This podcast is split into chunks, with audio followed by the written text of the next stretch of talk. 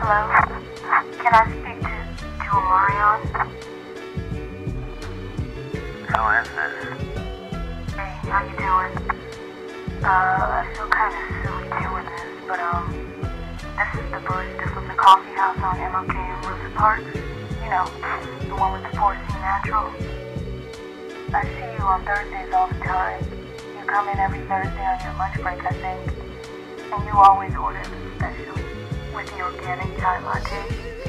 My manager be tripping and stuff, talking about we gotta use water. But I always use some hemp milk for you, because I think you're kind of sweet. Um, how did you get my number? You always got on some fly blue tracksuit, and your Air Force Ones are shining all bright. Thanks. For real though, who is this? So, uh, look, man. I mean, I don't want to waste your time, but I don't usually do this. And I was wondering if maybe we could get together outside the coffee shop one day. Because I do look a lot different outside of my work clothes. Okay. I mean, I got an art show coming up soon. Yeah, I'm an artist. Maybe you could come out and support? Wait, hold up. My cell phone's breaking up. Hold up. Can you hear me now? Yeah, so, what did you say? Can you come to my show? Uh, who all gonna be there? All right. Hey, y'all. Welcome to Who All Gonna Be There, a podcast by artists for artists. We talk cash shit about everything. Sometimes we get messy, and it all counts as art because we say so. I'm Mel. I'm black and a woman and an artist, sometimes simultaneously, sometimes alternating, never deviating. This week, I'm a notary public, an oral historian, and a Tesla insurance adjuster. Yo, what's up? I'm Maximiliano, aka Maxi Max, um, co-host, and ready to jump into everything today.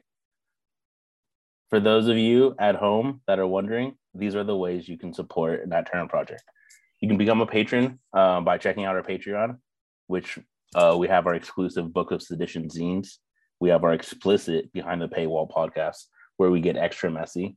You can check out our Etsy store, which is full of totes, buttons, and various NTP publications, including our Black Abbey residency, um, about our Black Abbey residency. Shout out Sharita Town.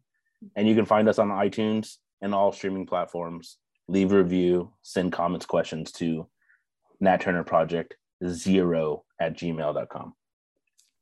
Uh, thank you, everyone, for joining us once again to this little podcast of ours. We are really excited and a little bit nervous to welcome today Mic Crenshaw. Mike, how are you?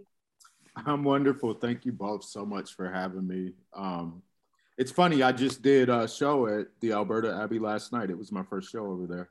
Oh, Oh, tight. Yeah, with, I did something with Yawa, aka I'm into Abioto and um, Johnny Cool. Those are two of my favorite uh, black artists in Portland. Nice. How'd it go?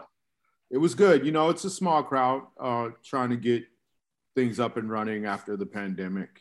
Uh, it's a little bit touch and go, but it was still, everyone had a great time. I, I really enjoyed it. It sounded good. It looked good. So. Cool. It's so important I had to meet you in the middle of nowhere.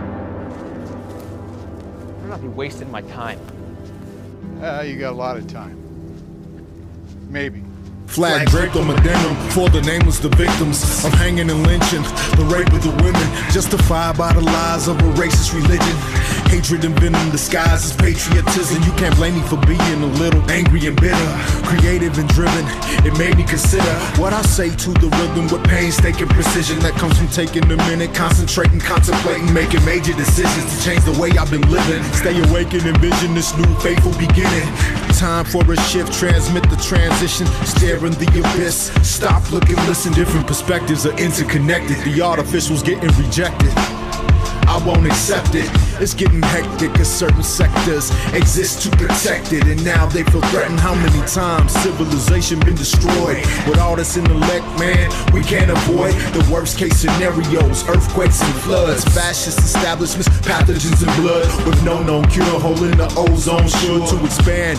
Africans ravaged for their resources and lands. Earth's inhabitants don't stand a chance, led by savages that are technologically advanced. Corruption, destruction. Something just ain't right. It ain't right. We're doing our best to still we oppressed, and we're running out of time. Out of time. Confusion, pollution, no solution inside. Prepare for the worst and hope for the best. Yo, it's not about fear, but it's about being clear. So much to gain as the end draws near. Not to hush your worry, but I won't rush your scurry. I walk with purpose through the destructive fury. People push and hurry with their vision so blurry. They hit walls that fall on them. They're getting buried. The enamel cracks on the facade. The camel's back snaps, dismantled by the straw. Armageddon is relative. Check your intelligence. Millions are homeless, exposed to the elements. Bombs evaporate buildings, decapitate children, and now the soldiers are suicidal. After they kill them, is the jihadist worse for sacrificing himself, or the U.S. soldier who just killed someone else over and over, just following orders like an arcade game, just swallowing quarters. The plot thickens, the victims are not forgetting. I'm watching the clock and it hasn't stopped ticking. So you wanna get paid? You're staying enslaved, and the paper you making is digging your grave. Your family's eating, but they swallowing death. You set the example when they follow your steps. Where you're running to? You're running out of time. What you gonna do? That's the bottom line. Get right with myself and then get right with my God. Get right with my loved ones and work real hard. Embrace my health and aim for the stars. Speak from my heart and teach through the art. Bad news is nothing new under the sun. All issues emerge and fuse, converge as one. Better learn to be happy, laugh more, have fun. Cause at any second we could all be done. corruption, destruction. Something just ain't right. We're doing our best, but still we oppressed, and we're running out of time. Confusion, pollution, no solution inside. Prepare for the worst and hope for the best, cause we're running out of time. Corruption, destruction, something just ain't right. We're doing our best, but still we oppressed, and we're running out of time.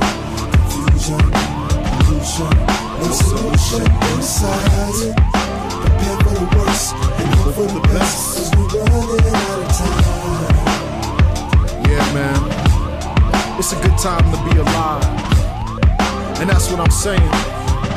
I've been peeping this since I was a youngster. Looking at it all go by, predicting and staying in touch with the energy that I was feeling. And it's coming to this, the present situation. It's what we make it.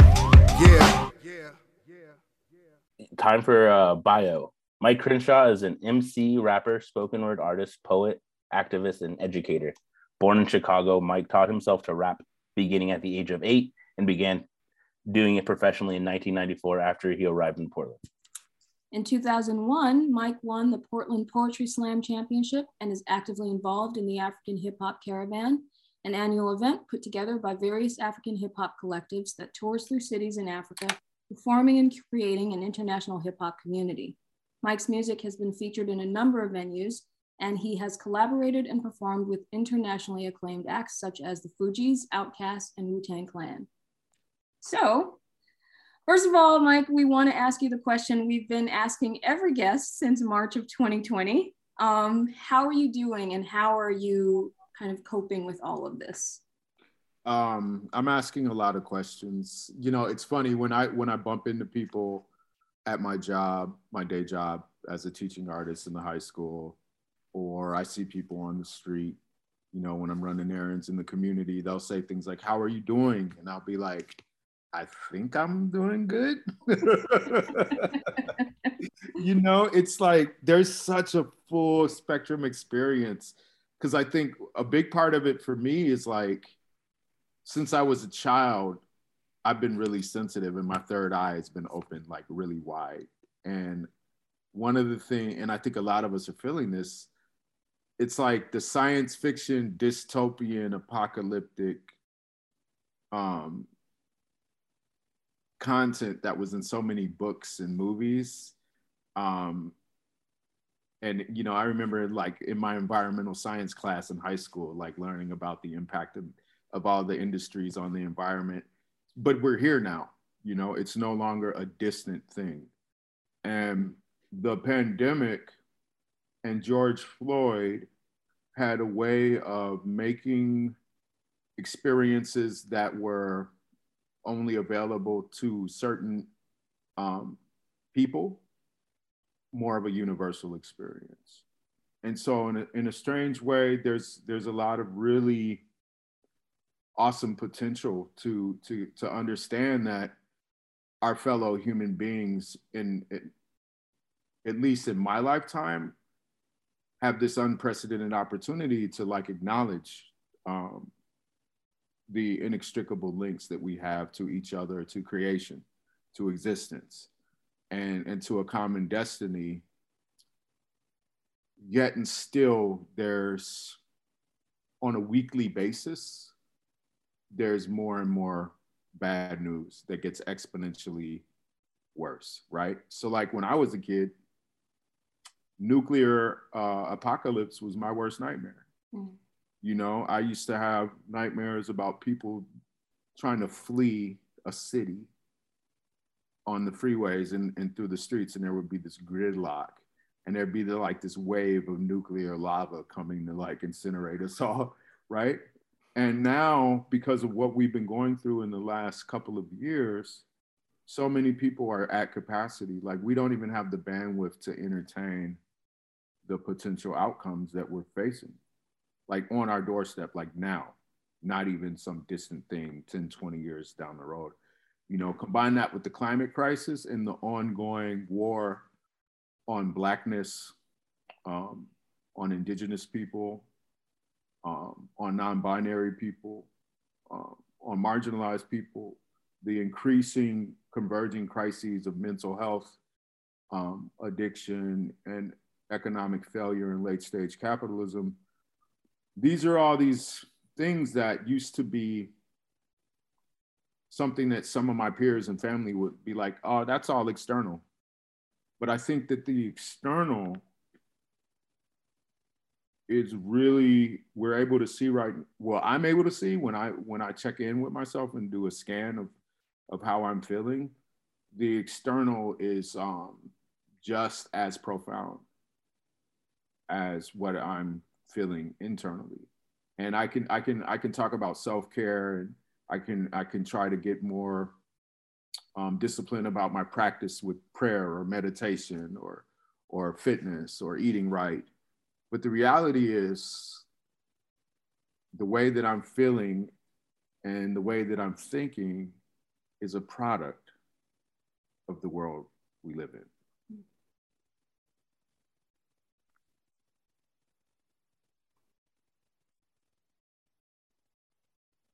Sorry, I'm just kind of um, digesting that. Um, so when you say that the way that you you're thinking and the way that you're feeling is a product of the world that we live in, I guess my my my question for that is, do you feel that you have like any sense of agency in the way that you feel about these things since a lot of the things that are happening are sort of out of our control? Yeah and that's that's why i'm an artist an activist and an educator. Um, i think i've become if you listen to the words uh, that i choose in my lyricism one of the one of the beautiful things uh, is that for the first time in my life, I feel like my lyrical content is recognizable as um, to be as as as uh, profound as I intended it to be. Um, the subjects that I write about are all plain to see. Um, things that people used to talk about and consider conspiracy theory are actually just reflections of reality. Mm-hmm. The question I have, uh, you know, I've made a career over 30 years talking, describing this moment that we're in and how to take agency in the onset um, and leading up to this moment. And so what I'm looking at now is I have the skill set as a visionary, as an artist, as a creative person, as an educator, and as an activist to not only dream, but be engaged in the work of creating the world that we want to see. And so I have to have a determination in the face of extermination um, that draws on the strength of those that came before us, um, like Nat Turner, like Harriet Tubman, like Malcolm X, like Assata Shakur, because those people were fighting to win, even if it cost them their lives, um, even if it costs them their freedom. And that's the determination that I have to hold. So as long as I can feel motivated and inspired to continue to do the work and to be able to love and smile and laugh and have joy and eat good food and you know take trips then we're gonna be all right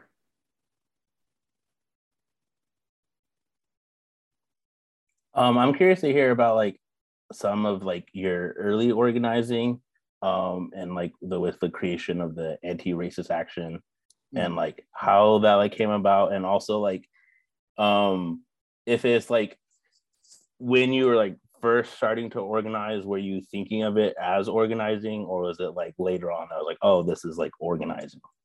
we thought of it as um, organizing because we knew we had to get organized. Um, we might not have called called it organizing. And so, to for those of us that don't know, uh, Max just said the founding of Anti-Racist Action. So, anti, we founded. When I say we, I'm talking about my peers and myself. My best friends and I were a tight knit group of kids in the Minneapolis hardcore punk scene, multi ethnic group of working class kids who decided we wanted to uh, adopt the skinhead subculture. Uh, we understood that the skinhead subculture was something that was uh, more disciplined, if not militant, expression of hardcore um, subculture, street, you know, expression and activity, from the music to the dress code to the attitude. Um, and as we I started to identify and adopt the look, you know, we developed camaraderie. Um, we were on the streets together every day, almost um, going to shows, going to record stores, going to parties, hanging out, skating. And before long, there was another group of uh, so-called skinheads. We called them boneheads. Um, that was organized by this guy Paul Hollis in the streets of Minneapolis, and they were called the White Knights. And Paul Hollis was actually a Ku Klux Klan member, and so he organized this group of white skinheads uh, to be a hate group, a neo-Nazi hate group. Now, mind you, we're all teenagers, anywhere between 15, 18, 19 years old.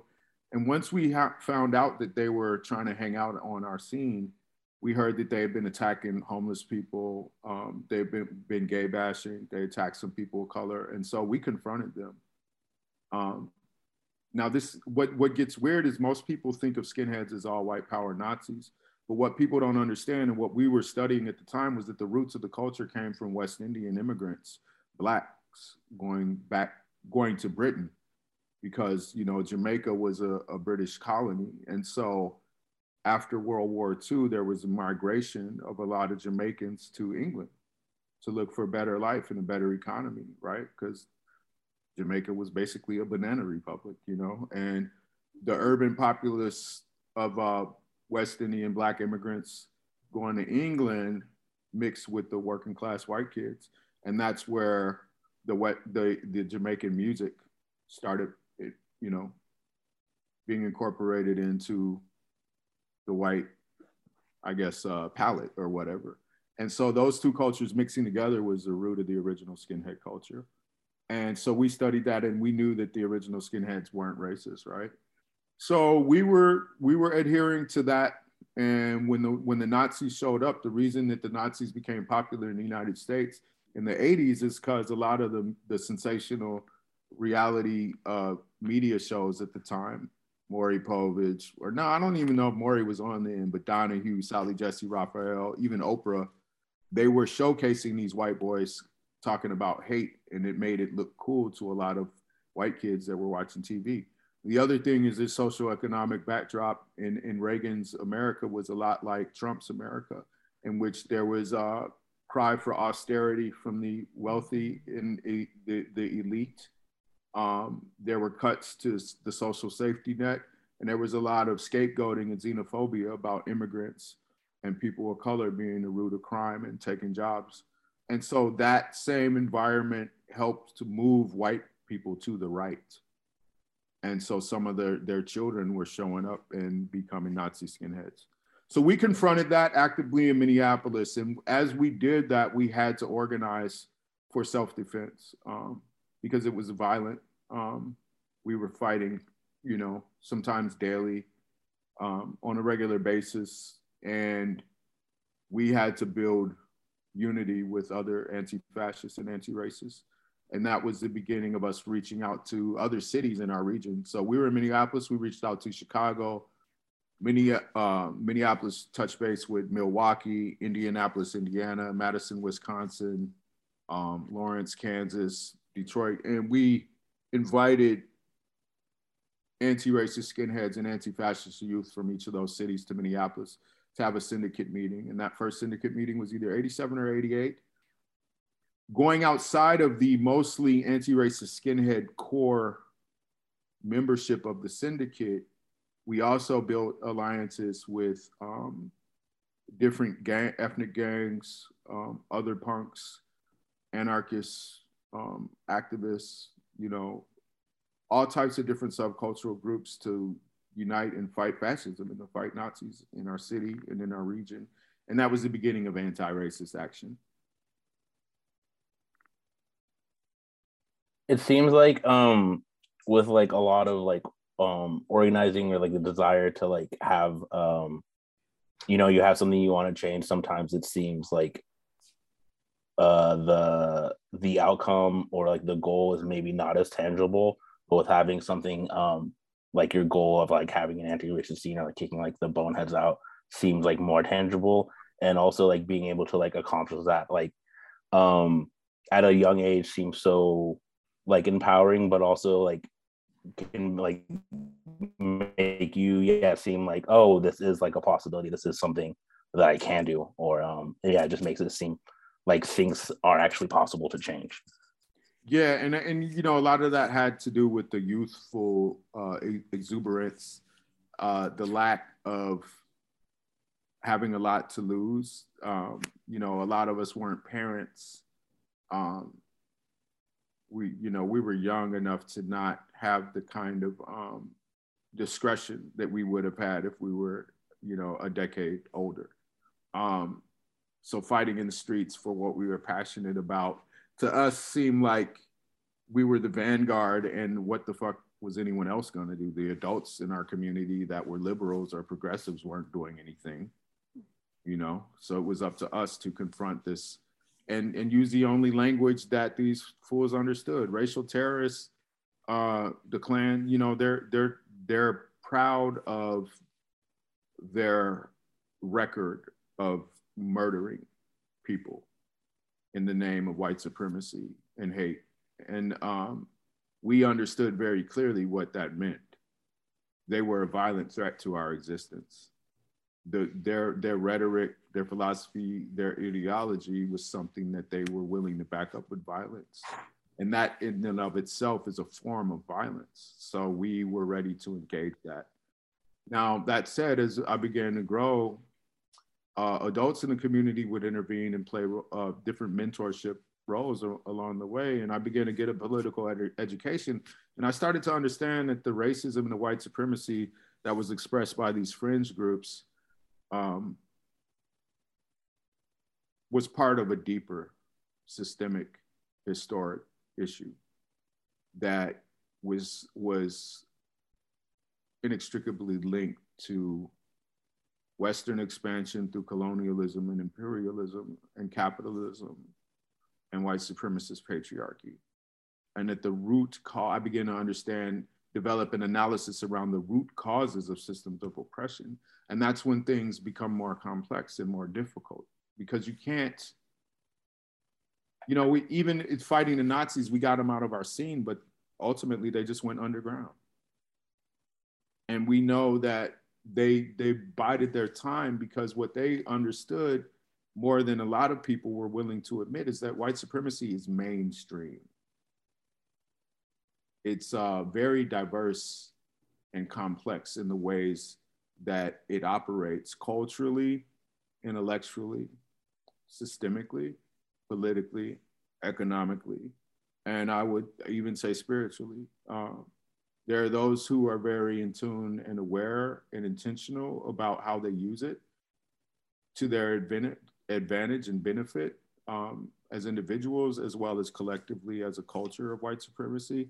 And I think the most effective people um, are able to pass off what they're doing in a way that is hard to uh, explicitly identify as racism or white supremacy, right? And to, to look at that, we have to, every institution in our society is a function of white supremacist domination. And, you know, when you get into so-called adulthood and you become responsible for your economic circumstances, food, clothes, shelter, education, healthcare, um, the ability to operate with some degree of comfort, stability, and peace of mind, that's when you start to encounter the invisible systemic walls and barriers and limitations that are an expression of white supremacy. And that's something that you can't just beat with a baseball bat. That's something you can't put on a pair of brass knuckles and scare out of town. So did that like getting to that like point um lead you to start like thinking differently of um ways of like yeah wanting to um fight against those things? Yeah, you know, it started with uh, a big shout out to uh, mentor of mine, Cheri Honkala, was a high school teacher. You know, she's still organizing with the Poor People's Army. She's out in Philly, but you know, her and a couple other uh, elder activists in the community and educators intervened and said, "Hey, man, if you if you keep doing what you're doing the way you're doing it, you're going to be dead or in jail." And you you're looking you're fighting against the symptoms, but you want to look at the root cause of these issues. So they began to give me a political education. Before long, I was recruited in a more movement, social justice movement based organizing um, that was more multi generational. And I began to understand that consciousness and awareness, you know, through studying and reading about history and organizing on frontline struggles for housing justice, that these systemic things um, impacted the masses in various ways you know, and incarceration intersected with, with mental health and mental health intersected with housing and, and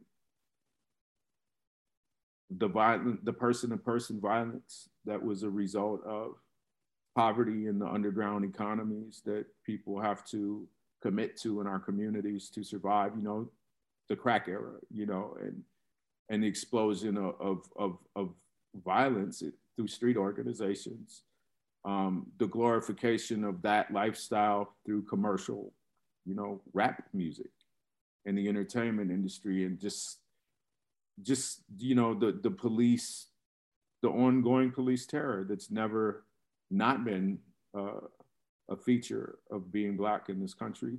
So it started with me mentors offering me a job teaching at the high school that i was the alternative high school that i was going to because they wanted me to begin to engage in positive, constructive ways. And they saw the leadership and the charisma I had and the intellect. And they said, well, what if we teach you how to create curricula and you can teach about these issues? And so the first class I taught, I was still uh, a senior in high school. It was called Biographers. And it was like the, the biographies of Assata Shakur, Malcolm X and the, the history of, of reggae music as a political um, force. And I never looked back, you know, and to this day, I'm still in, in classrooms doing popular education as, as a teaching artist and trying to connect the consciousness that's available through the rich legacy of, of art and music that we have as a Black people in the diaspora, as well as on the continent, as a means to encourage us to think about our condition.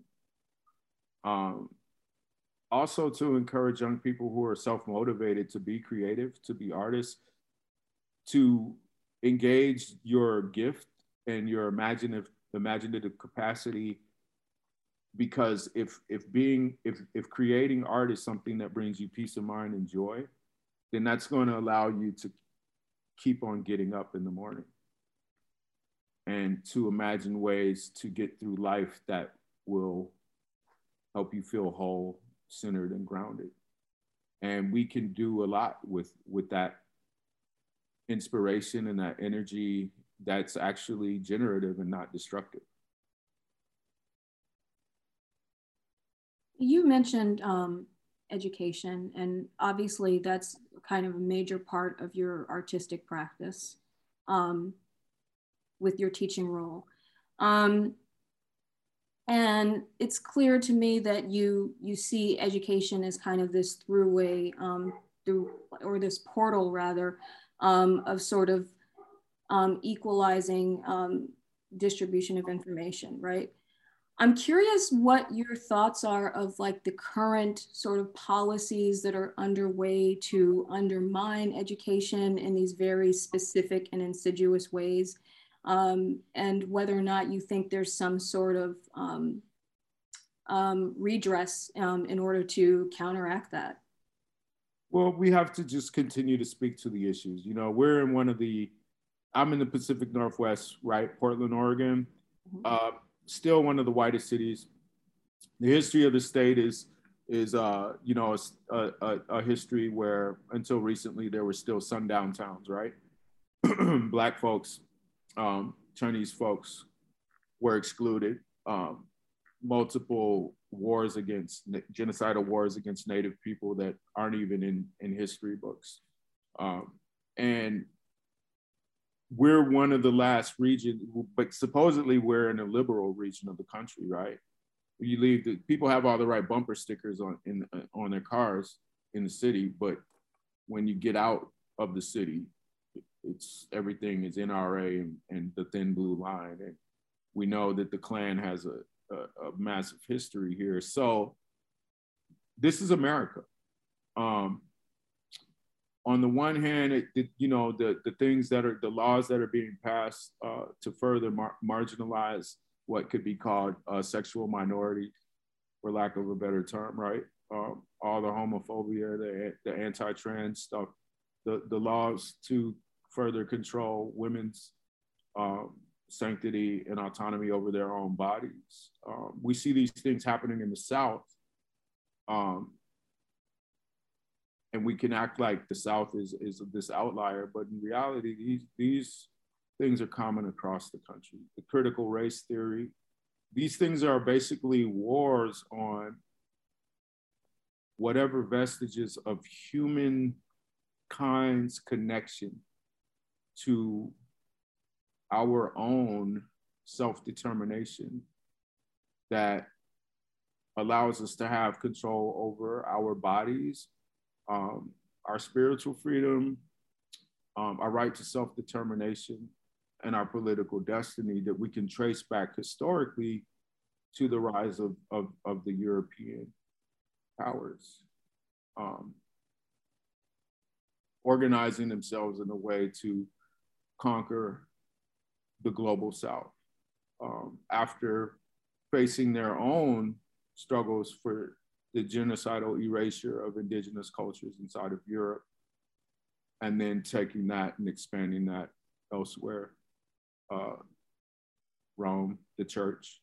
Um, the sun never sets on the British Empire. The Portuguese, the Dutch, the Spanish, the French, you know, the conquering of the so-called New World. Um, these are all these things are inextricably linked to today. They're not part of a distant history. They're part of right now. You just listen, look at this war in the Ukraine and the way these pundits were talking about the, the refugee crisis, you know, and, and the global response, the so-called international community. What the international community means is uh, Western Europe and the, the settler colonial states of Australia, United States, and Canada, you know, and so in Zionist Israel, right? So like what what does that mean? When you how did those how did how did Australia and the United States of America come and, and Canada, right? And what we what we could even call Central America, Latin America, how did those places come into being? What happened to the first people? What's continuing to happen to the first people of those land masses? Right? So what we have today is we have an extension of that. Um, what's interesting is the, this is the first time in my lifetime I've seen outside of the dissolution of, of the uh, Soviet um, republics, uh, this is the first time I've seen white European countries go to war with each other. Um, you know, this is the first time this has happened since World War II. It was, it was almost like there was an unspoken agreement that it was cool for European powers, the international community, to ride on the global South, right? But now, so you know, I'm not, I'm not really. I know this is probably annoying to some people, but I'm not really able to think in a linear way and narrow my focus to one thing. Like whenever I start talking about something that matters, I'm gonna automatically be scaling it out to see the intersections with with history. You know, I'm curious. We thought, you know, people have been talking a lot about Afrofuturism and, and visionary, you know, fiction and things. And I'm I'm curious. The work that I have to do and the work that we have to do now is we do have to imagine a new world, and that's a challenging thing because the dominant forces are so insidious. Um, and you know, I forget who the quote com- comes from, but it's people have often said it's easier to imagine uh, the end of the world than to imagine the end of capitalism. And so we're trying to understand in our hearts that there is something better, that it is available, and that it is possible. You know? Yeah, and I think that's like a wonderful thing about like um, organizing and art is that um, it is that like place to start um, imagining new futures and envisioning these things. And um, like with art, especially, there's no um, limitations to like the ways you can like envision and like think about these worlds. But yeah, like I, to your point, I think the first step or like one of the first steps is to like yeah like imagine or dream about these realities and then um start thinking about like how to get there i guess yeah. Mhm. um i was curious i know you do like uh like travel and like perform all over the world but like how uh has that been like recently with like covid and everything or if that's been on break or if you now have like trips or things coming up? I just got invited, uh, accepted um, after I applied to participate in the Hip Hop Asili Festival uh, in Dar es Salaam, Tanzania in June. So I'm looking forward to that. It'll be the first time I've been to Africa since um, 2018. I had went right before the pandemic in 2019. I went on a hip hop exchange trip in Moscow um, and did some hip hop cultural exchange uh, for eight days at different sites in Moscow. And I was able to continue that work virtually. Uh, we got a grant to fund more of that cultural exchange uh, right as the pandemic hit. And so we did a lot of that virtually. And I just did something with uh, my comrades in Moscow about two weeks before the war jumped off, actually. Um, so, you know, on the one hand, I, I prefer traveling and being places in person. But, you know, in terms of the technology that we have available, we can still exchange. The only thing that's challenging with the, the cultural exchange and the performances um, in different places, you know, Russia has like 10 different time zones, but I would basically be up at 7 a.m. to do like an early evening show there, you know. Um, so I'm looking forward to going back to Tanzania, one of the most beautiful places on earth one of the few places I visited that I thought about, you know, if I ever left the United States, this would be a great place to to land. But I think, you know, things are getting more complex, um, there's kind of a uh, universal, I guess, increasing difficulty in terms of ease of mobility that um, is happening. There, there's a backlash against the United States in a lot of places um, because of our policies, how how restrictive and repressive they are, um, and so it's not as easy for people from the United States to um, become permanent residents somewhere. Um, and then there's you know the COVID stuff, like there's not only personal concerns over safety, right? But there's different travel regulations that we have to be mindful of. But I'm I'm hoping that uh travel, you know, travel, that's my shit, man. That's one of the best. Getting getting up early in the morning and having a strong cup of coffee in the city that I've never been to and people watching, man, you know, not to mention going out into the countryside and, and the wild areas and, and, seeing the foliage and the different animals and the bodies of water. Like, I really, really like when I do that kind of stuff, I, I can literally feel the, the wrinkles leaving my face. Like my posture changes. Like I get, I stand up straighter, you know, my, my laughs are deeper. So I, I definitely am going to be pursuing that. And there's a lot of projects to promote too. So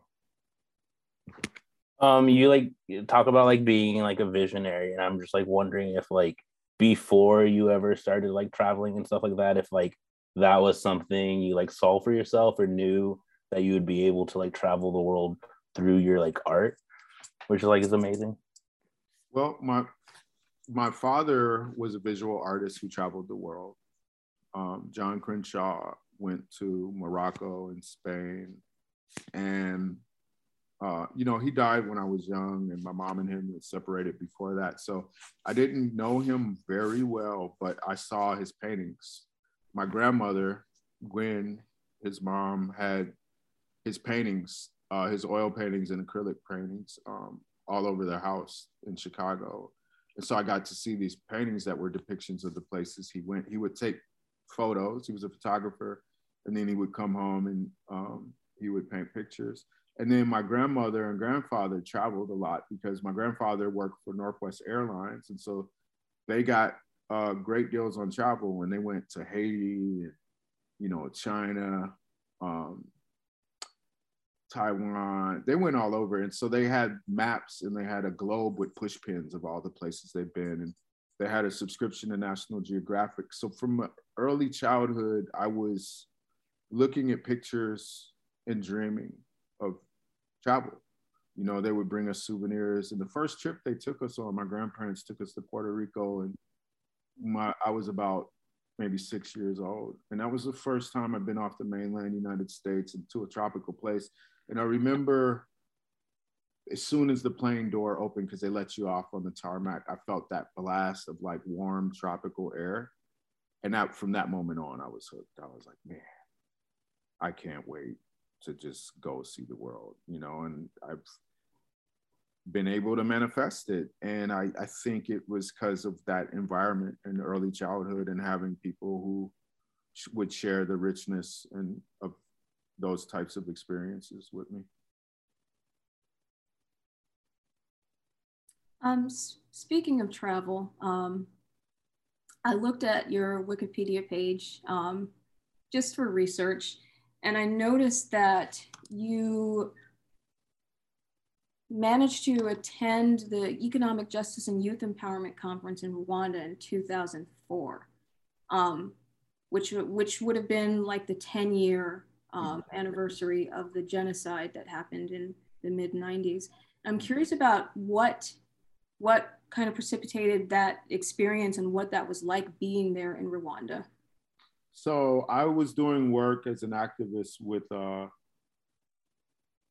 Veterans for Peace, Education Without Borders, of which I'm currently the president, um, nonprofit organization, and um, Amer- American Friends Service Committee, Education Without Borders, and Veterans for Peace, and Iraq Veterans Against the War were organizing to do counter recruitment work in high schools to let uh, high school students know that military recruiters shouldn't, if they opted out, if they filled out this card to opt out, that military recruiters wouldn't have access to their information, like their test scores, their their parental status, their economic status, because they were targeting lower income youth um, for military recruitment. And so that work uh, got me invited to do some more organizing work as part of this, what they called the peace building project with the AFSC, this Quaker organization, American Friends Service Committee that was doing work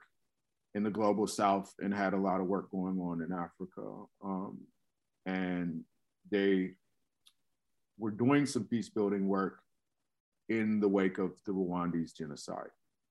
And that, that happened in 1994. And so on the 10 year anniversary of the genocide in 2004, myself and a cohort of eight other activists from the United States uh, from various cities were invited to go to this conference on economic justice, genocide reconciliation, youth empowerment, and HIV AIDS in Rwanda. Um, and it was a great called the Great Lakes Conference. And that, so all the all the countries that surround the Great Lakes in Africa, um, Uganda, Kenya, Rwanda. Um, there are folks there from Zambia, um, Zimbabwe, uh, and Burundi. And um, so there are about 60 activists from across the regions of Central and um, Southern and um, Eastern Africa. And so that was the first time I went to Rwanda. It was about three and a half week conference. The conditions of going to that conference where we had to devise a project that uh, would carry on for two years, follow up work related to the outcomes of the project. So I was invited, I participated. Um, it was life changing for me. I didn't know going into the conference what the project was going to be, but while I was there, a number of activists uh, from Rwanda and Burundi, um, after days of engaging in really intense, we were doing like 12 hour days of, of studying and workshops and history lessons and, and really like they, I mean, the amount of translation that would happen would just, I mean, I think there were probably over 30 languages spoken, you know, among the participants. It was it was one of the more intensive things I've ever participated in, but just really mind shattering in terms of learning the history of the under underdevelopment of Africa by colonial powers and how that is the root of these genocides that have been orchestrated. Learning that the the, the Rwandan genocide in, in uh, 1994 was just one of many successive genocides that have been orchestrated uh, between ethnic, ethnic groups in, in the region, and that the ethnic groups in Rwanda have been forced to categorize into three groups the Tutsi, the Hutu, or the Twa. And that before the Europeans, before the Belgians and the French and the Germans um, forced basically through violence and economic coercion, forced everyone to identify one of those three ethnic groups. There were actually 18 different ethnic groups that all got along fine, you know, and that this this manipulation and coercion and violence was orchestrated by the colonial powers. So I met people who had lost their whole families to the genocide 10 years prior, and they were the strongest, warmest, most resilient people I'd ever met.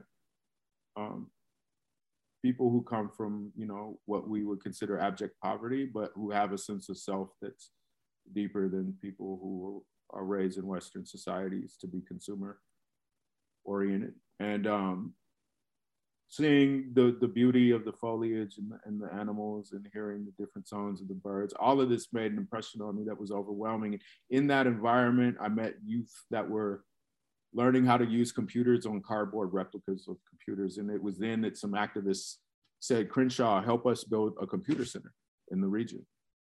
That's and so that was the base that became the basis of the follow-up work. I came back to the States and I had to organize to help uh, gather resources and funding to build a computer center in Burundi, Central Africa. Uh, the computer center has since expanded into three sites and we just got another $110,000 uh, gifted from the Full Moon Foundation to fund another three years of operation of the computer centers in Burundi. Um, that work is, has been um, championed by Jean-Claude Kundwa, one of the comrades that I met in Rwanda, um, doing a lot of work for the IRESCO, I-R-E-S-C-O computer centers in Burundi. So it's been a gift that A, I got to have that experience, B, that I was called to action by my African comrades and given an assignment, um, C, that I was able to deliver with integrity. And that is what opened the door to get invited to do more work in Africa, um, starting with the Shoko Music Festival in Harare, Zimbabwe in 2012. That led to me meeting comrades who knew about the Computer Center effort um, and invited me to participate as a cultural activist and organizer in the African Hip Hop Caravan, in which we toured uh, with indigenous African hip hop collectives in Zimbabwe, Tanzania, South Africa, and Kenya for a number of years. And that led to the relationships that have gotten me invited to play in uh, Dar es Salaam, Tanzania in June. it seems like um to do like all these things there's like so many different like facets of like work involved and it seems like a bunch of like emails and like paperwork and like all like the non-glamorous stuff it takes to like even like create like a one day event or something like that um so i'm curious about like what you think are like some like a skill set that like one would need for like organizing but then like also um maybe like what skills you feel like you had naturally versus like ones you feel like you kind of had to like cultivate or like work towards. That first meeting we had in about uh, 87 88 minneapolis where 100 over 100 anti-racist skinheads from different cities filled the room and we we plotted and we planned about our path to unity and and fighting white supremacy in, in our respective cities together that was the first taste of power that i had um, that was uh, the power of of looking when I got up to speak and holding back tears, looking at the faces of my peers and realizing that no adults had anything to do with that, and that we did that out of our own determination. Um, that let me know I could change the world if I worked with people who had an equal sense of commitment and um, so that I think it's that's not a hard skill like in terms of executive function. Like it's not something that um, you can really put on a fucking spreadsheet. You know what I mean? Uh, but it's something that's in my heart, and that passion is what drives a sense of purpose, and it's it's going to always help when things are very discouraging. Right now, I, I work sometimes 16 hour days because I had to take a day job to be able to afford health insurance. Um, I haven't had health insurance for years, you know, and I have an 11 year old daughter. So, like, now I'm working 40 hours a week, and all the things that I'm passionate about that don't fit into those eight hour, 10 hour work days have to happen in the evening or the weekend. And I am often frustrated um, and and worn out and weary because of how hard I have to work. People will say things like, uh, "Man, you need to hire a personal assistant." And honestly, I I feel like I'd have to train a personal assistant for three years to be able to do what I do, and I'm budget for that. So I just got to keep going. You know, at the end of the day, what it comes down to is trying to cut things that are toxic out of my life um, whether they're relationships or objects or people or or habits, and that's a process. It's an ongoing process, you know. Um, it's about harm reduction um, as opposed to abstinence in a lot of ways, because things that you know we have relied on sometimes to help us get through are things that aren't healthy for us. Um, and also, it's about working with the right people you know, being surrounded by people who are loving and supportive in a very, organic way.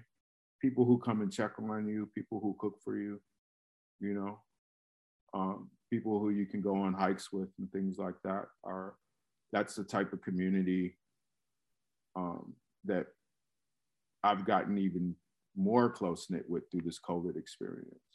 Um, really figuring out who can I who who can I really rely on who do I want to be around right now? And those are the people that help drive the work forward. I find a lot of us have a very similar experience.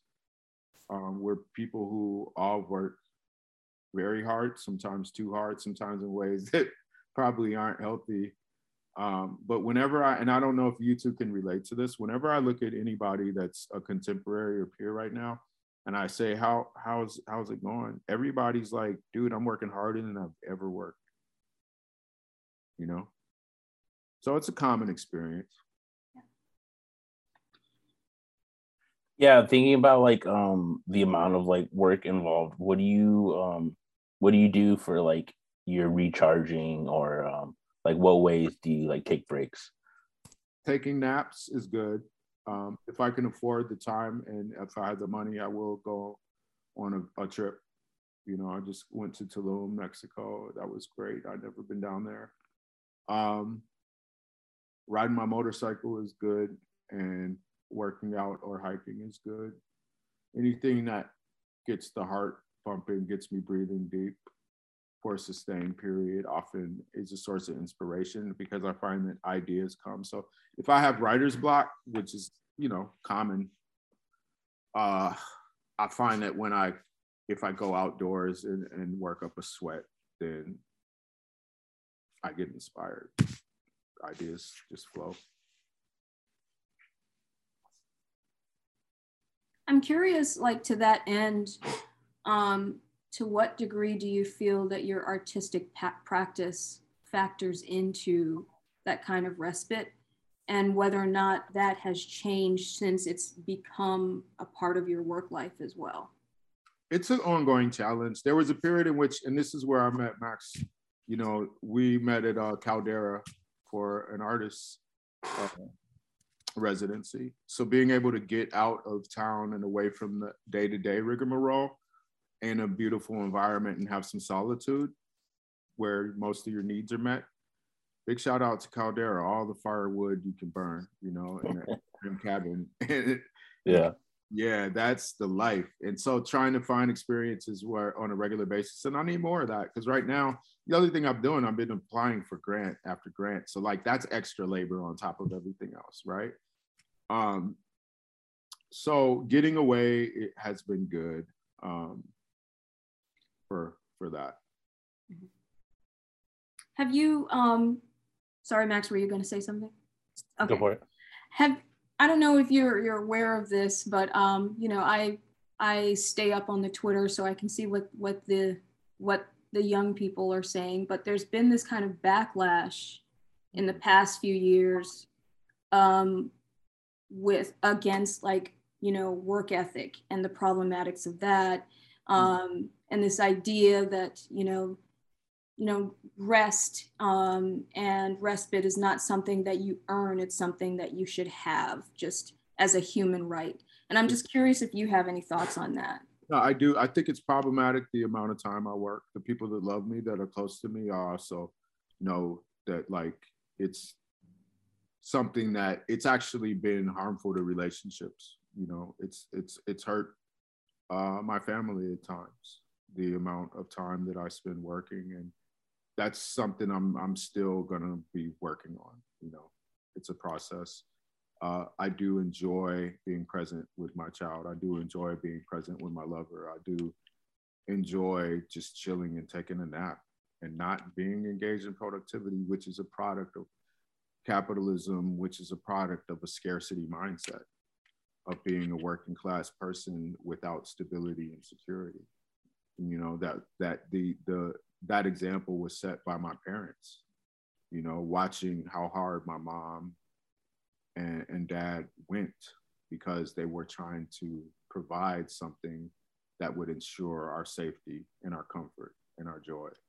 And in the beginning of the pandemic we got a chance to slow down. Some of us did some of us didn't right? Yeah.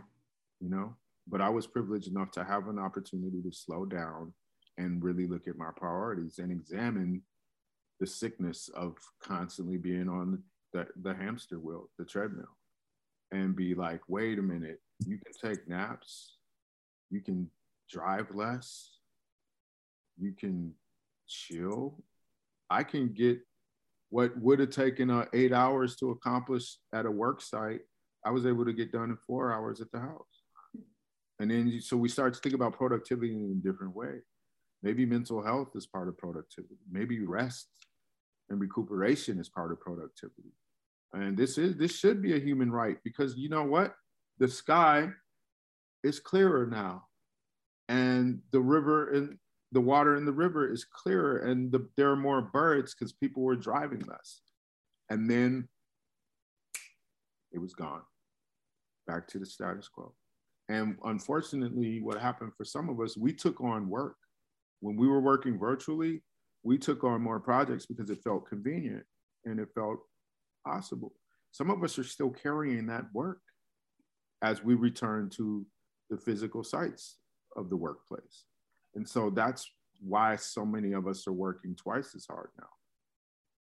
And the denial, uh, the systemic and systematic denial of the, the knowledge that was available when we were forced to slow down, where masses of people were forced to slow down. I think it's a betrayal. So yeah, I'm, I'm with it. I'm with NAPS as res- rest as resistance, and you know, what is that group? It's the there's a, a group. It's like the NAP Ministry or The something. NAP ministry, yes, that's specifically what I've been told. I even got a, a night of rest uh, gifted to me for you know. so we, my partner and I, are going to take that soon. Nice. Um, yeah, you mentioned uh, I don't know if we were already recording or not, but you mentioned uh, performing at Alberta Abbey uh, yesterday, and then that you have uh, a trip to Tanzania coming up. But yeah, I'm curious uh, about yeah upcoming shows, music. Um, Yeah, I'm gonna be playing with. uh So we just I just released an album called "Take the Power Back." It's available on all the major platforms with David Rovics. Um, Dynamite album. Uh, it's me. David Rovics is a folk singer, and we're mashing up folk and hip hop with live instrumentation. So I'm really excited about that because it's different than anything I've done. It's very, very explicitly political music, more so than a lot of material I've released. That uh, all my stuff is political, but this is more. Uh, we were commissioned to basically write an album talking about the uh, public ownership of utilities, um, based on you know this mass private privatization of public utilities. So there's a lot of things we cover in that album. Um, the first single off of that album is called free "Free 'Em All," featuring Opium Sabah out of San Francisco and that's in support of the Jericho movement to free all political prisoners. That that video is on uh, YouTube right now, so check it out. Share it on your social media platforms. Um, I recently did Rebel Wise with uh, Quincy Davis and myself. That project features uh, Shamada, um, Pharaoh 47 from Nigeria, Ashell Seasons from um, the Bay. Um, a lot of good artists on that Rebel Wise project and then I've got some upcoming releases. Um, another recent release I did on Emergency Hearts uh, punk label out of um, Austin, Texas is called Black Skinhead. So this coincides with this narrative about the life I led as a Black skinhead, and there's uh, EP of some hardcore punk and hip hop songs written by Ajay Marshall and myself. And we're going to be playing those songs live in May at the Star Theater. Um, doing a couple dates with Pharoahe Monch Hmm. and his band 13. Um, so I'm really looking forward to that. You guys asked who my top five were? Well, Yeah. Pharoahe Monch is on that list. And that the album with 13, woo, Lord. That's one of my favorite records of all time. So I'm, I'm honored I get to go rock with him. But I'm looking for that date. Um, it's in early May. We're going to be doing Portland and Eugene. Um, Yeah, I think that's gonna be uh May 7th and 8th. I think the 7th is gonna be at the Star Theater here in Portland. And um I think that's oh, and then June 4th at the Star Theater, we'll be doing the Take the Power Back with uh, David Rovics and myself in the live band. Uh, also appearing on that will be Libretto and uh, Talilo Marfil from Portland. Um, yeah, I'm curious to hear a little bit about uh your collaborations with uh Dead Prez and like Immortal Technique.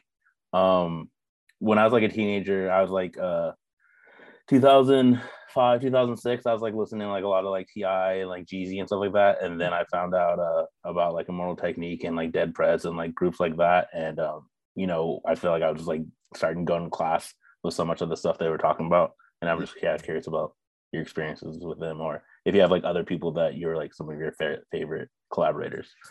Yeah, so Dead Prez specifically was really instrumental in helping us raise the money to ship the first pallet of computers that were donated by Free Geek to uh, Burundi.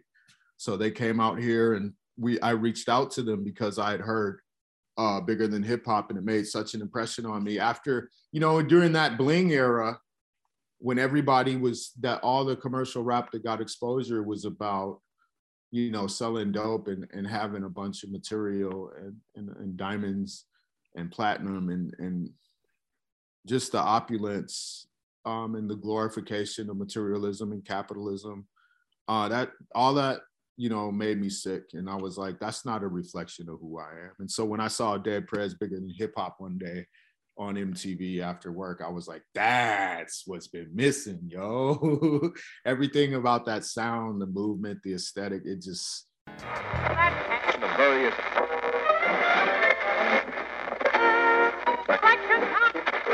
It's still bigger than hip hop, hip hop,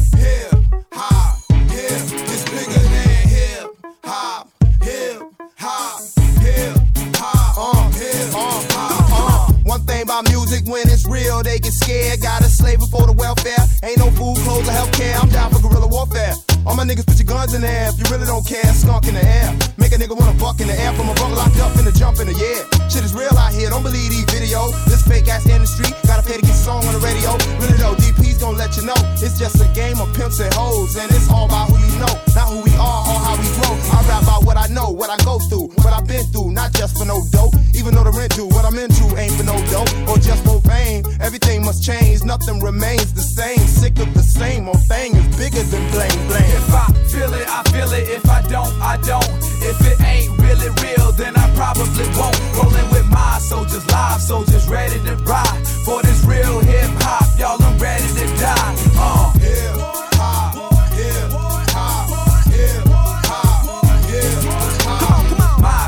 Live soldiers, ready to ride for this real hip hop. Y'all, hop means saying what I want, never bite my tongue. Hip hop means teaching the young. If you feeling what I'm feeling in your head, what I'm saying, cause we fake, fake records, let's keep on playing. We just staying, huh? DP bringing the funk, let the bass line ride against trunk. Uh, front pig with a badge, wanna handcuff me, cause my pants just tend to sag. Hip hop means throw up your rag, soldier flag. If you riding on the bus, so you stole a jag. And one mean freedom, burn the cash. Revolutionary love, this the day we pass. Will they play it on the radio? Maybe not, maybe so. We gon' keep it pumping though. Everybody know we had it for the woe, for sure. Hey, dog, that label is that slave ship. Owners got them whips and rappers are slaves. If you really wanna eat, you got the hit. Same thing with the football, b-ball. Or if you slanging that dope, ain't never seen no whole brainwash video shows be fooling my folk. What the hell a brother gonna do those? Huh? When the rent due, when the lights and the gas, when the get cut off, drop them raps or cock them gas. Ain't never had shit ever since we came to this bitch. Why I gotta feel pain to get rich? Instead of stacking chips, better pack them clips, boy. If. I feel it, I feel it. If I don't, I don't. If it ain't really real, then I probably won't. Rolling with soldiers, live soldiers, ready to ride for this real hip hop. Y'all, I'm ready to die. Uh, this if you miss Tupac.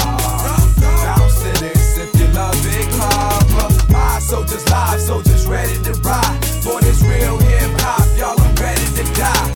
I was like, I, I was just so inspired by that. And then um, when I got back from Africa, my business partner and I, we had started a company called Global Fam Entertainment to support the effort to create the computer center.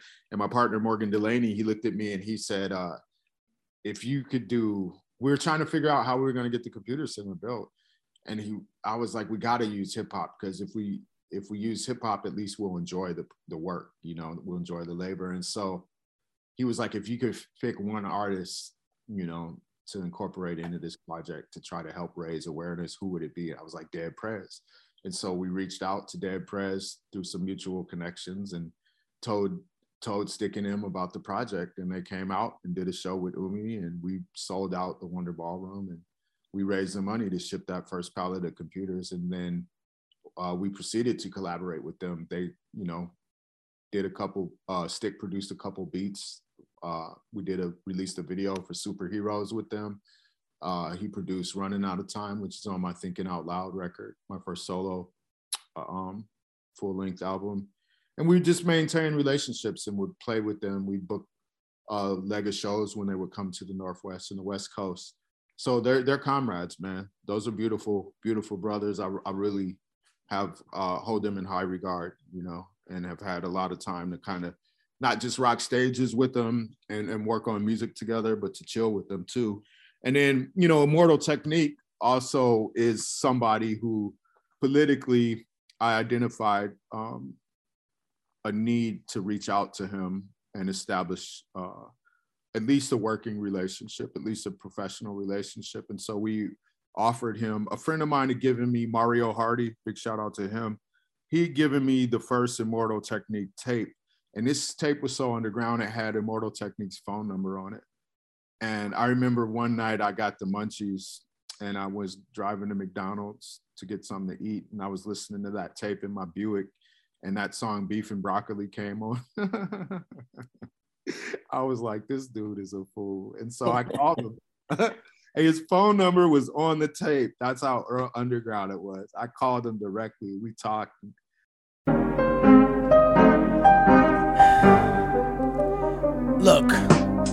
Let me make something abundantly clear for people that are so bereft of activities they feel like they gotta comment on every one of mine. First of all, being a vegetarian should never be associated with being a revolutionary or being open minded. That's a dietary choice. If someone wants to proliferate the type of ignorance we're supposed to be fighting by thinking that, you're just fucking yourself. Go around promoting beef and poultry, shoving it in people's faces. I don't castigate people for not eating steak sandwiches, and I would never diss someone for being a fucking broccoli head or living off radishes or eating grass with tofu. I like a lot of vegan cuisine, but the illogicality of expecting everyone to adopt your particular idea of what being healthy is is just preposterous. I've seen some of you herbivores, and if you want to argue health, y'all need to eat some kind of supplement. Cause some of y'all are so skinny that it's disgusting. Looking like the only hip hop motherfuckers on Schindler's List. Being a malnutrition ass got nothing to do with being revolutionary or being on point. I'll be damned if I let somebody else push their agenda on me. You know, I don't eat pork, not cause I'm a Muslim, I just don't really like it. But I really will fuck a bird up. And fish is good when that shit is fresh. It's like my nigga Vast Aire from Can Oxet. If you don't like the smell of burning meat, then get the fuck off the planet. You know, I don't criticize people for eating moss. Man, don't open your fucking mouth about my food, man. I like beef and broccoli, motherfucker. Mind your goddamn business. Matter of fact, you know what? I'm out. I feel like some arroz con pollo, a banana daiquiri, and a motherfucking bistec apanado.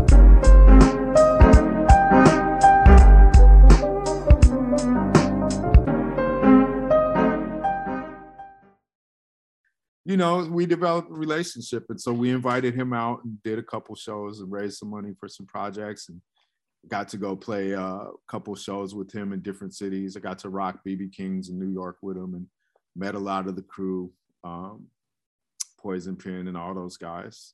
So that was, you know, a good period. Just collaborating with artists that I looked up to, but also was able to consider peers was was great. What was the other part of your question, Max? Um, yeah, if there's like other like favorite collaborators you had. Yeah, I I, I love uh big big shout out to Soundz of the South. Not a lot of people know who Soundz of the South are. They spell their name um, S O U N D Z, and they're a hip hop collective out of uh, South Africa, primarily out of Khayelitsha Township outside of Cape Town. Um, major organizing force for the African Hip Hop Caravan amazing artists, uh, singers, poets, uh, rappers, producers, a uh, lot of lot of lot of women, Black South African women representation. Um, Anela, Milia Mills, uh, they do regular um, women women center artist nights. Um, ciphers where no men get to rock, and the whole community comes out and they cook great food. I got to barbecue. I got to serve. You know, it was like the men on those nights. You know, we we went to the market and we picked the lamb, and then they slaughtered the lamb. They gave us the cuts we want, and then we took it to the spot, the venue, and I'm in the kitchen, like, you know, rubbing the garlic and the vinegar into the lamb and, um, you know, barbecuing the lamb. Like, so that was our role. You know, we cooked that night and the women just rocked the house. And then uh, the trip, I remember driving back to the township and I just smelled like lamb's blood. Like you could smell it coming out of your your pores and stuff. But any that I'm like getting going off on tangents, but Soundz of the South is dope. They're major uh, force on the African Hip Hop Caravan collaboration compilation that's on Bandcamp, and African is spelled A F R I K A N. Another artist I love working with that I met re- recently is a young woman by the name of Jay Prodigy out of Portland. Um, she was 11 when I met her. She's one of the dopest MCs I've worked with. Um, and she's 12 now. She's doing a lot. She's got a video out where her and uh, this artist, uh, Corwin Gold, uh, both of them youth, um, collaborated with the Oregon Symphony and um, produced a song called Animal Control about police brutality and George Floyd in the pandemic. So Jay Prodigy is dope. Um, a lot of lot of local guys I have a lot of respect for. Mic Capes, Serge Severe, um, Hanif, the real Hanif. Um, Mali Karma is another dope artist from Halle, Germany that I've collaborated with. Him and I have a couple of videos and collaborations up on YouTube. Um, Ja Robinson from Halle, Germany. Um, yeah, I, I think you know there's a lot of artists that I that I've worked with that are amazing people that aren't really commercially popular, but like just quality people. Kunta Kinte MCs um, out of Nairobi, Kenya.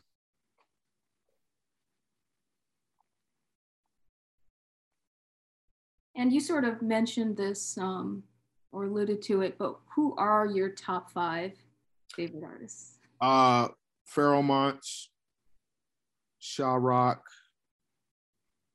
Lauryn Hill, um, Crooked I, Black Thought, mm-hmm. and I gotta throw a six in there. I gotta throw Rakim on there.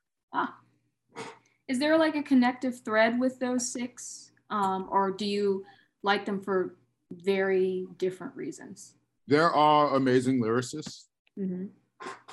Um, they're all black artists, even though hip hop is universal um, it is an African art form from its inception. Even even the the the contribution of what could be called Latinx or Afro Indigenous people, um, you know, Puerto Ricans and Dominicans and um, different Caribbean folks is still an African expression, right? even though people try to impose a caste system because there's been intermixture of blood and people or some people are lighter skinned you know it, it's still the african rhythm and movement and oral tradition that created hip hop so uh, i don't have a problem with people who are not black or of african descent participating in hip hop but my favorite mcs are always going to be black folks. And i like Rock and Lauryn Hill because of the the fire and the clarity that they represent.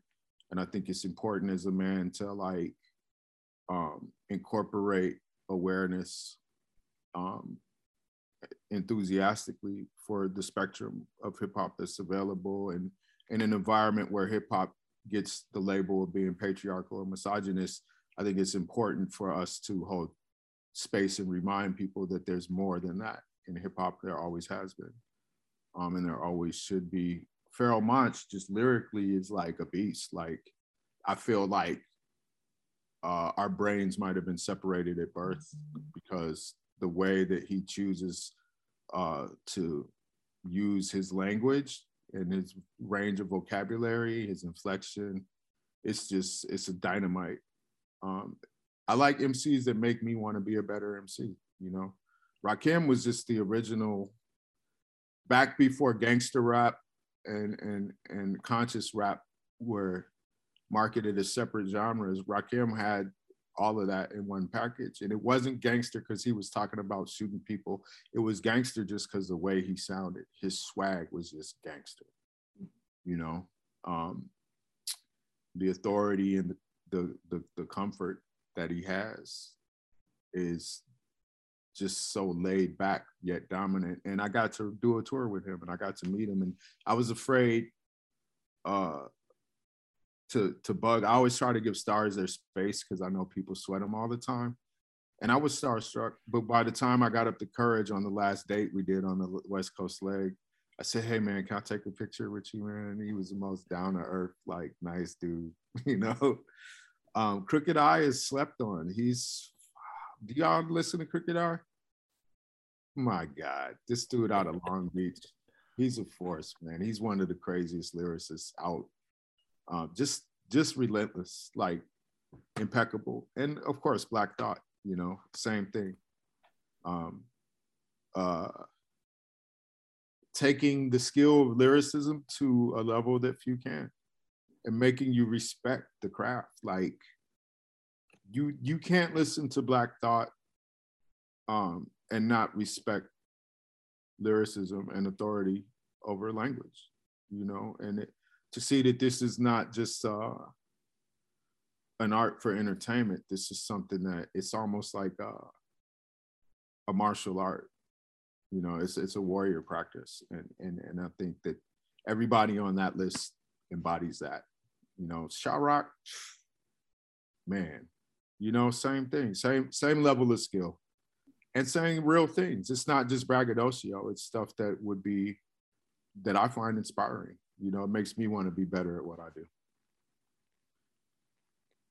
I'm curious, like, because I, I experienced this with some of my favorite um, artists, but Mm. like, you know, we are people who change and evolve and grow. And I'm I wonder, are there certain like lyrics um, or tracks that you'll hear from the back catalogs that you're just like, ooh, that doesn't quite hit the same anymore?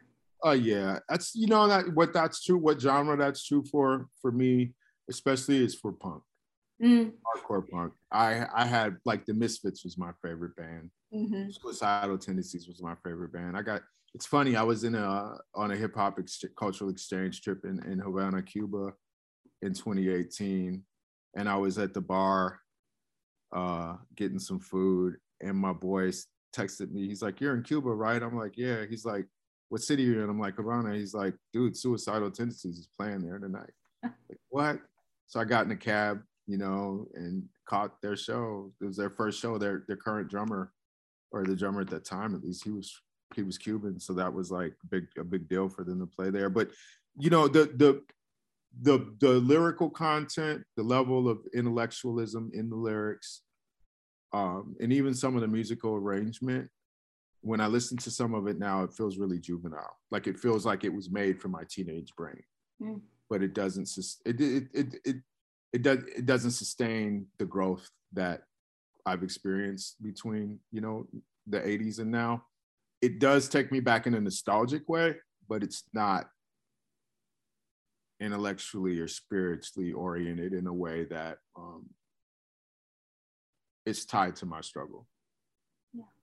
It's more about like the the anger, the angst, and the raw power of of teenage expression, um, but not so much like I remember being a kid and not not understanding why people listen to music without lyrics, like classical music and jazz, you know. But as I've gotten older, it's like I want to hear somebody not talking.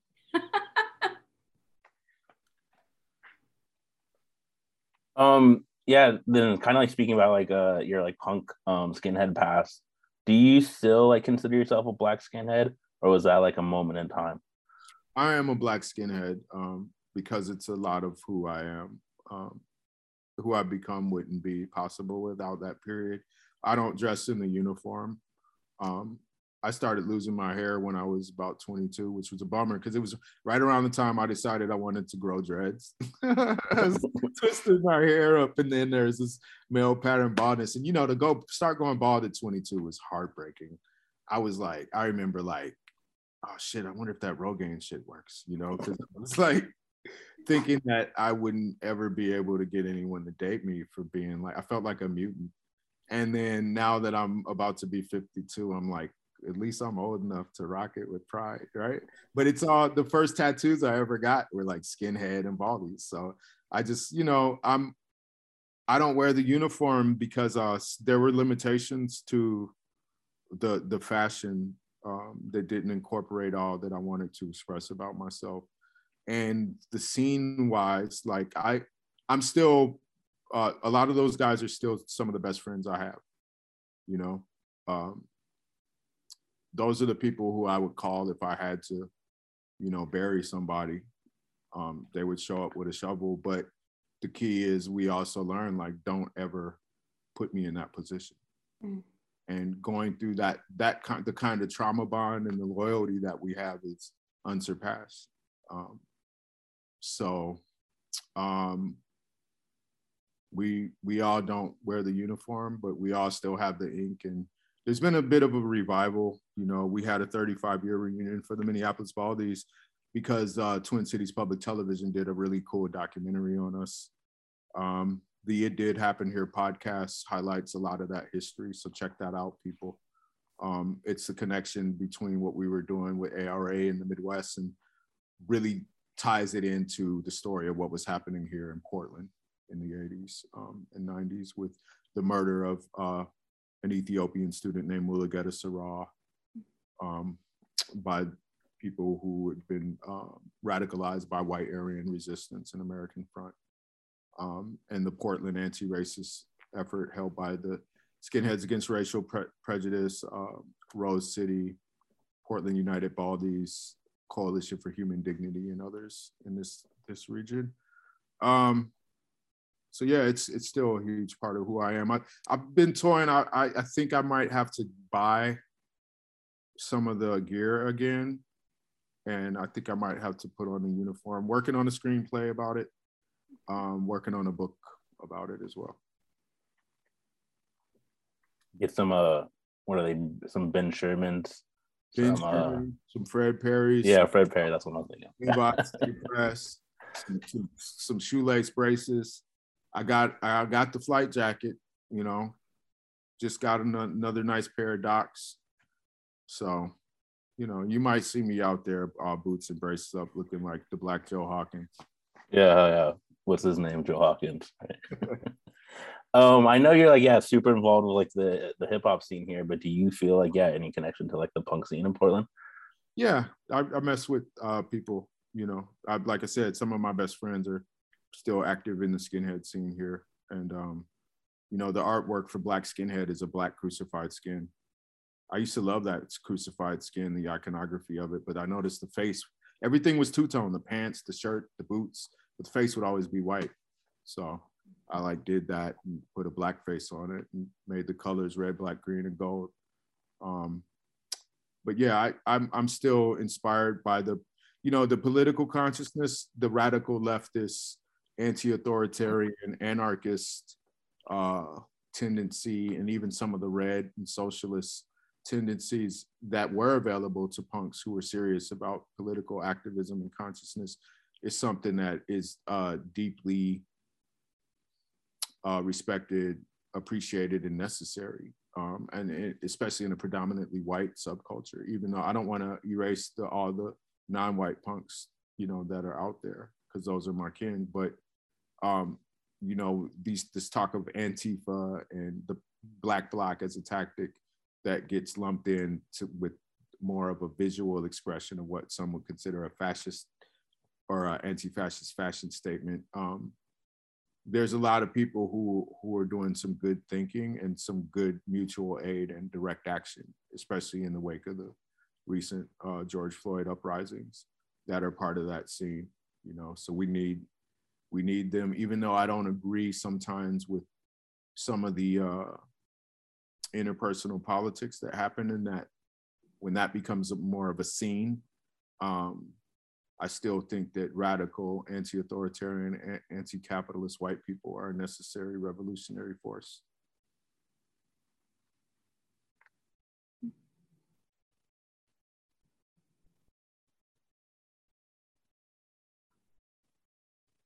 To pivot a little bit, um, or rather to go back um, to the to the music. Um, I'm curious, what are what is your musical arts origin story?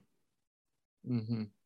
Growing up, South Side of Chicago, didn't really see white people for the first few years of my life, unless they were mailmen, teachers, police officers, or bus drivers. Um, my uncles were wild; they were in the streets. Uh, I come to find out later, you know, a couple of them were vice lords. One of them was a black outlaw biker. Um, you know, they were they were children of the, the late '60s and '70s, and so they they were they were partying. You know, they were taking psychedelics, and it was their record collection that not only had Parliament and and Chaka Khan and Earth, Wind and Fire, but it also had uh, Led Zeppelin, you know, and Foreigner and Pink Floyd. And so I would I would look through their records, and it was first the artwork of the rock albums that used to trip me out, um, and I was able to see some common threads in their their dress codes and the way that they looked and expressed themselves, and the way that these musicians looked and expressed themselves. Then when we moved from the South Side of Chicago to some smaller communities in Illinois, as my mom was trying to finish up her college education, um, my stepdad was trying to pass the bar exam and so forth. Uh, we went from being able to listen to black radio to only getting rock music on the radio. And that's when I started to fall in love with heavy metal. I remember the first album I bought was actually ACDC Dirty Deeds Done Dirt Cheap. It was something about ACDC sound. And so by the time I started junior high when we moved to Minnesota, um, I didn't really fit in or- because we had moved around too much. And I would get ostracized by the black kids in the hood. They'd be like, You talk like you're white. Because we had been living in these smaller communities. Whenever we go back to Chicago, they they they make fun of me for that. And uh, the white kids, the mainstream white kids, were you know just racist, and and so I started fitting in with some of the dropouts, the burnouts, and they were listening to heavy metal, and they were turning me on to Black Sabbath, and, um, Celtic Frost, and some of those kids took me to some of my first punk shows. Um, so I say that to say that at the very beginning, it was soul and it was funk. Um, black music was played in the household, and then I was exposed to rock, and so I liked it all. And by the time hip hop came, that you know, I when I first heard Rappers Delight, the first time I heard rap, I was probably about six or seven, seven or eight years old in the boys' club in Springfield, Illinois, in the projects, and I heard somebody had a boombox and that song came on, and I was like, whoa. Like I something about the power in the voices, the black voices made me feel like this is for us in a way that no other music is for us. And that beat and the hardness and again the authority in the voice was like, man, this this is this is dope. And so before long I was freestyling, you know. Before I ever thought about one day being a rapper as a career, I knew how to freestyle because it just became something that caught on with me. And I would entertain my friends talking bad about their clothes, trying to make them laugh, you know. And I had developed the skill that way. So by the time I decided to start rapping for real, it was because it was something that I already adopted as a, hobby for fun. And so now all those elements are my music. Y'all heard Bob Vylan? Check out Bob Vylan, this black British artist. It's like a two-piece group. Um, he's on the mic, and I think he lays down the guitar tracks, and then he's got a drummer. They're sick. They're it's like it's all what I want to hear, all the elements I want to hear in music.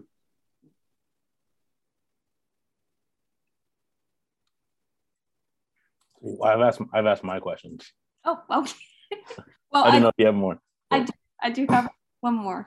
Okay. Um, so um, at the in the top half of of um, our conversation, you talked a little bit about traveling, um, and it's it's obvious that you've you've had um, all of these amazing opportunities to see the world um, in different sort of um, and to have different sort of perspectives um, outside of kind of being in the bubble of the US, right?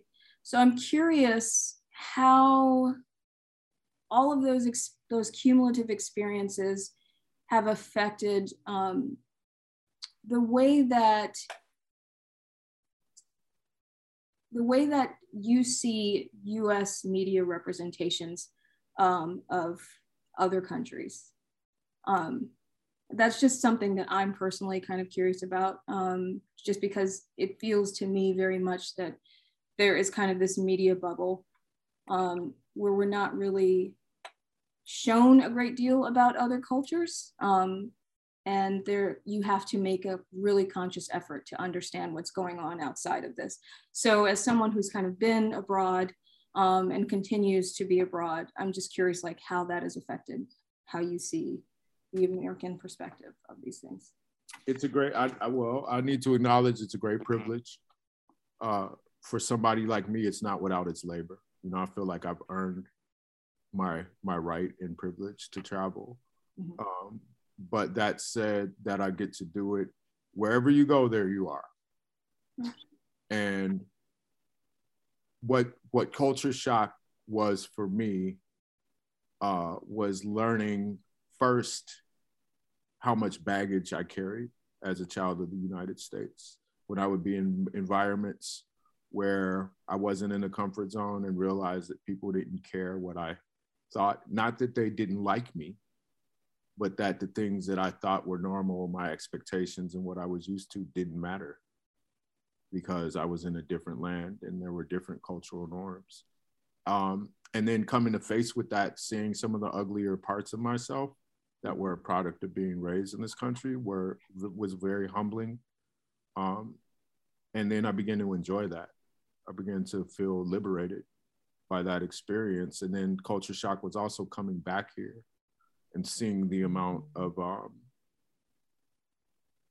superficial materialist like you know when I, I, the first time i went to africa in rwanda i just noticed how much pavement um, covers everything here. You know um, going to europe taught me how the roots of the the the dominant forms of architecture in the way the cities are designed here started there. You know, um, people will be like, "Aren't you scared?" Because the way that other countries are depicted, um, there's a lot of propaganda to make us afraid of everywhere else. But this is one of the most dangerous places on earth.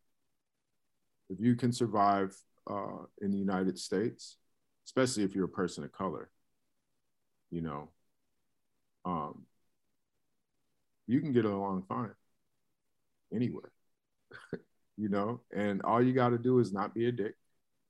And,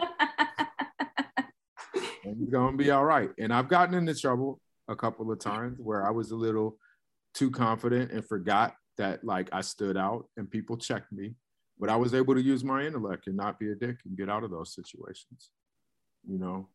Um, so I I encourage those of us that have the opportunity to see the world and maybe even consider that there might be some places to live where the overall vibration is healthier than what we experience here. And I'm still on the hunt for that. Uh, it feels I get anxious sometimes because I feel like sometimes the window is closing because there's yeah. it's getting harder and harder everywhere. Yeah. I feel like there's a a big there's talk of like a big push of like an exodus um, just because I think the last few years a lot of people of color uh, a lot of black people are just kind of fed up with things as they are. Um, so. I'm tired. I want to get out of here. And I want to get out of here while I, I still have relative health and youthfulness left, you know. Uh, I don't know where I'm gonna go, but I know it's not gonna be a white country. Do you have a short list? Yeah, Tanzania, Mexico, Panama. Um, I like Belize, but I wasn't there long enough. I need to go back. Uh, but yeah, places that are major- majority brown or black folks and have a lot of natural beauty. One thing I will say about Portland is my access to natural beauty is unsurpassed in terms of any city I've lived in, you know. And so I want to make sure that when I move on from this place that I have a place that has equal access to natural beauty.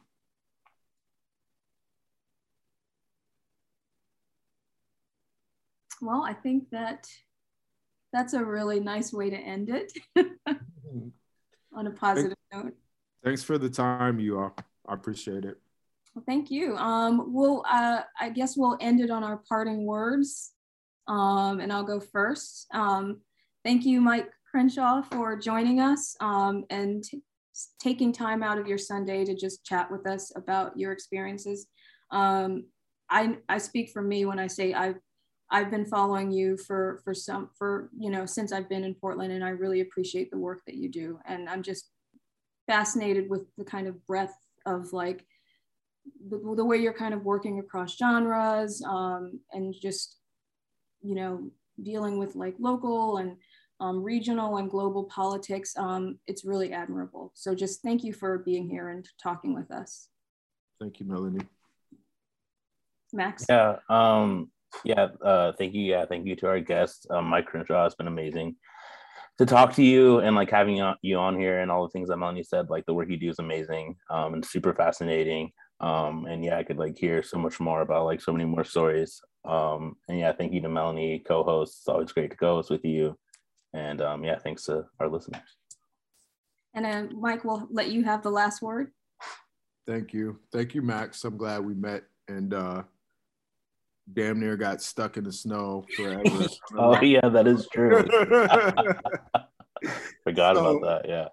yeah. I'll, I'll just say, you know, uh, dig deep and aim high, you know, look for the root cause of the conditions and, and, and look to your own history and your ancestry to figure out your place and purpose and then uh, aim high go for your wildest dreams and work for them uh, incrementally and that'll give give you purpose as well. And you know capitalism is a system of economics where the worth of my existence is equivalent to profit but the physical is a vehicle for the soul and the individual is indivisible from the whole.